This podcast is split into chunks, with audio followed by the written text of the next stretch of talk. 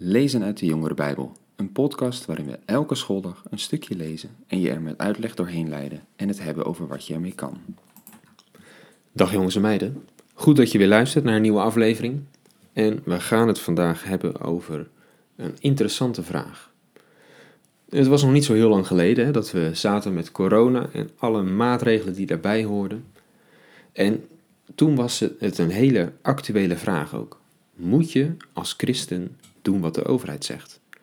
Moet je je aan alle regeltjes houden? Nou, als je het aan een niet-christen vraagt, dan denkt hij heel vaak dat dat is wat geloven inhoudt. Je aan alle regeltjes houden, van het geloof zelf, maar ook van de overheid. Is dat zo?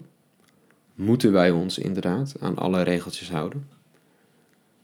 Laten we maar eens kijken wat Paulus daarover schrijft. In Romeinen, hoofdstuk 13. Daar staat: Iedereen moet de autoriteit van het bevoegd gezag erkennen, want er is geen gezag dat niet van God komt. Ook het huidige gezag is door God ingesteld. Wie zich tegen dit gezag verzet, verzet zich dus tegen de orde die God heeft bepaald. En wie dat doet, roept zijn veroordeling over zich af. Wie doet wat goed is, heeft van de gezagdragers niets te vrezen. Alleen wie doet wat slecht is. U wilt niets van de overheid te vrezen hebben? Doe dan wat goed is, en ze zal u prijzen. Want ze staat in dienst van God en is er voor uw welzijn.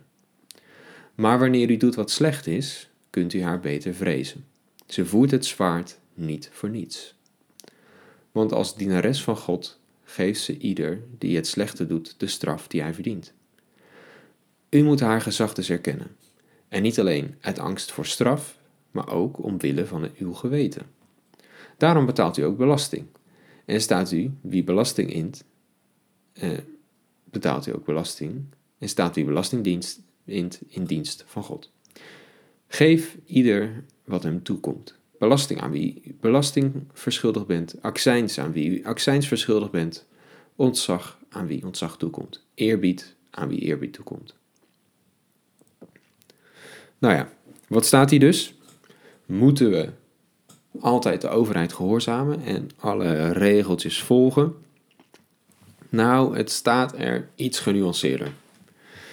Het begint ermee, en dat is eigenlijk ook wel een bijzondere, dat er staat dat elke overheid door God is aangesteld. God heeft bedacht dat wij een overheid hebben. Want als er geen overheid zou zijn, zou het een chaos zijn in het leven. En daarom heeft God dus een overheid ingesteld. Die overheid mag regels geven en die overheid mag ook straf geven als mensen zich niet aan die regels houden. Iets wat God dus bedacht heeft om ons leven beter te maken.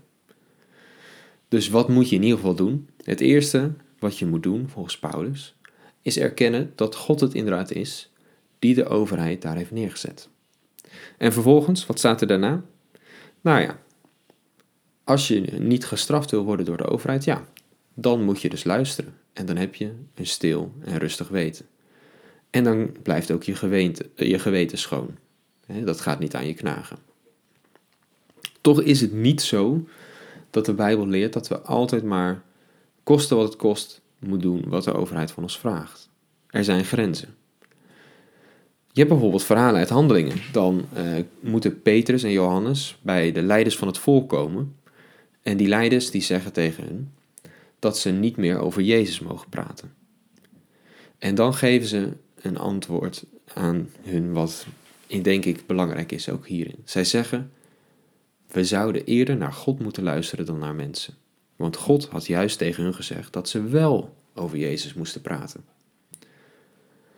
Dus als de overheid ooit zegt dat we niet meer zouden mogen geloven, ja, ik ga dan ook niet luisteren. Dat kan ik niet. Ik geloof, God heeft mij daartoe geroepen en daar ben ik gehoorzaam aan. Als de overheid daar tegenin gaat, dan kan ik niet naar de overheid luisteren. Dus er zitten grenzen aan in hoeverre we naar de overheid zouden luisteren. Maar als je erkent dat God de overheid daar gezet heeft en dat het goed is voor ons dat de regels er zijn, ja, dan mag je er misschien wel wat meer aandacht aan schenken. Maar tot een bepaalde grens. Hè? Het, de overheid die zou niet het geloof in de weg moeten zitten. Nou, dat is een interessante manier om er naar te kijken. Hè? Maar hoe zat het dan met corona, zou je kunnen zeggen? Ja, dat is een lastige, hè? Daar hebben heel veel mensen over nagedacht en niet iedereen was het daar met elkaar eens. Ik zelf had op zich ook wel zoiets van, als de overheid zegt dat kerken dicht moeten, dat klinkt eigenlijk best wel als dat de overheid het geloof in de weg gaat zitten. Dus ja, dat was best wel een, eh, een interessante om over na te denken. Er speelde natuurlijk meer mee, hè? dus ik ga nu niet zeggen of het goed of niet goed is wat we gedaan hebben. Maar ja, toen werd het best wel even reëel hoe we hierover na hebben gedacht. Aan de hand van wanneer we wel of niet zouden moeten luisteren. En daarom was er dus ook zoveel discussie over. De tekst zegt dus niet dat we altijd maar blind zouden moeten gehoorzamen. Maar als het tegen ons geloof ingaat, dan kunnen we daar niet naar luisteren als christenen.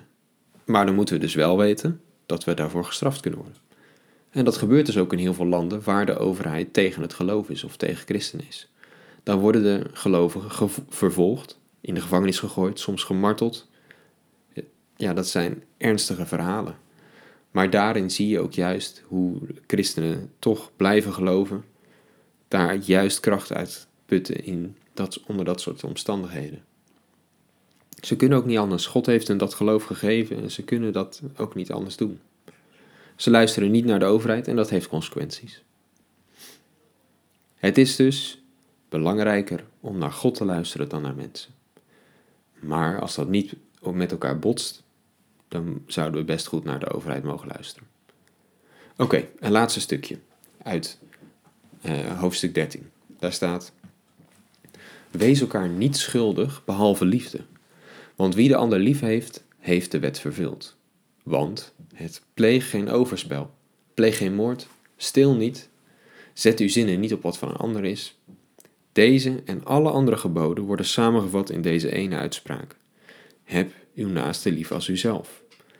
Liefde berokkent de naaste geen kwaad. Dus de wet vindt zijn vervulling in de liefde. U kent de huidige tijd. Het moment is gekomen waarop u uit de slaap moet ontwaken. Want de redding is ons meer nabij dan toen we tot geloof kwamen. De nacht loopt ten einde, de dag nadert al. Laten we ons daarom ontdoen van praktijken van de duisternis en ons omgorden met de wapens van het licht. Laten we daarom zo eerzaam leven als past bij de dag en ons ontdoen van bras- en slemppartijen, ontucht en losbandigheid, tweespalt en jaloezie. Omkleed u met de Heer Jezus Christus en laat u niet meeslepen door uw aardse natuur met haar begeerte. Ja, ook hier dus weer. Hoe zouden we met elkaar omgaan? Het wordt allemaal samengevat uiteindelijk in heb de ander lief. Als je op zo'n manier met elkaar omgaat, de ander lief hebben als jezelf, dan doe je uiteindelijk alleen maar goed voor die ander. En, zegt Paulus, het einde komt eraan. Het is bijna dag, zegt hij dan met een mooi beeld. Jezus komt bijna terug. Nou ja, dan zouden we ook uh, wakker zijn en ons goed gedragen. We zouden dus weten wat er speelt. En we zouden ons, zoals er zo mooi staat, ons kleden met Christus. En niet doen zoals de wereld.